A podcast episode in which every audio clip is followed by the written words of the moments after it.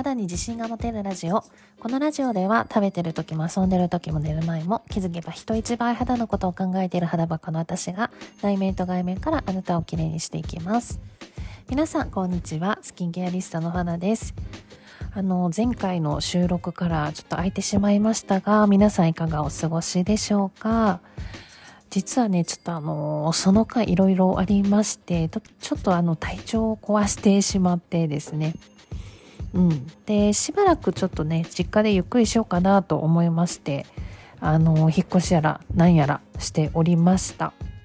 はい。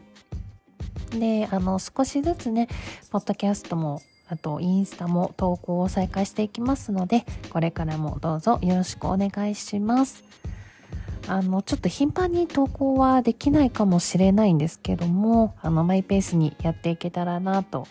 思っていますので、楽しみに待ってくださっている方はですね、どうぞ引き続きお付き合いくださると嬉しいです。はい。で、あの、ちょっとね、投稿もしてない間にもですね、ちょっとたくさんの方が、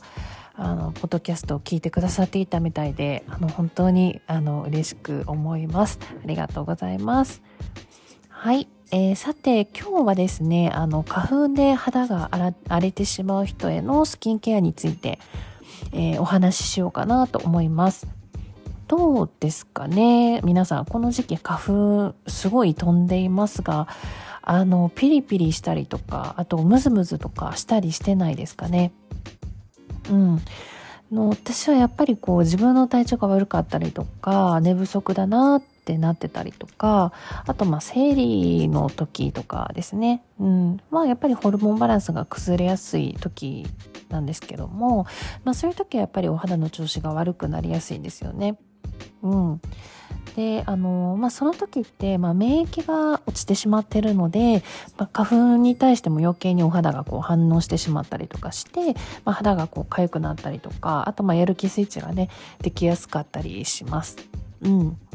で、まあそういう時にできるやる気スイッチって結構こう赤みがかってるものだったりとかで結構痛かったりとか痒かったりしちゃうんですよね。うん。で、えっと、まあそういう時っていうのは、あの、まあ外出する時はですね、できるだけそのベースメイクっていうのを普段よりも重ねて、あの、厚く塗ってあげるっていうところですね。うん、ただあのやっぱりこう肌の生理作用を妨げないようなメイク製品っていうのを選んで使うっていうことですね。はい。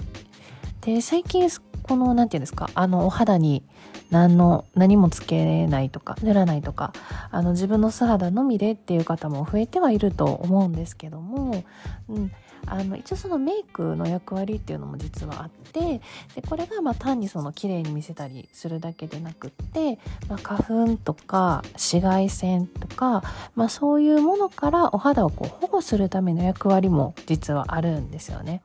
うん、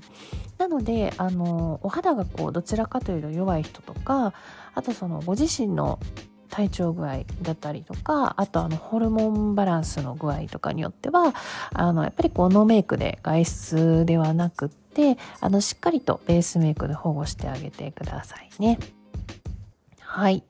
なのでまあその時々によってこう使い分けるっていうところですかね。うん。あとはやっぱり日々のスキンケアに関してはあのやっぱり冷タオルを取り入れてあげることですかね。はい。でお肌がやっぱり花粉などで荒れやすい人っていうのは特にこの日々のスキンケアにプラスで入れてあげると、まあ、自分の肌自体が強くなっていくので、まあ、肌の方があの鍛えられて花粉とかで肌が荒れにくくなっていきますよ。うん。で1分でもいいので是非取り入れてみてくださいね。うん。であのもともとこう気温差が出るとこだったりとかあとまあ季節の変わり目っていうところで、まあ、赤ら顔になりやすいお肌が弱かったっていう方も、まあ、この毎日冷タオルを行うというところで赤みがこう引いてね以前よりもお肌が良くなったというふうにおっしゃってくれていたので是非皆さんやってみてください。はい。え引き続き私の公式 LINE ではあなたの肌の悩みについて何でもお答えしていきますので、お気軽にお友達登録してください。登録してくださった方に、方に、えー、洗顔動画を今プレゼントしています。また、あの、冷タオルについての作り方ですとか、やり方についての動画もですね、欲しいよっていう方は、同じく公式 LINE に登録いただいた後に、冷タオル動画希望と書いて送ってくださいね。公式 LINE の URL と Instagram の URL はこのラジオの概要欄に貼っておきますので、ぜひチェックしてみてください。えー、それでは皆様、素敵な一日になりなりますように失礼いたします。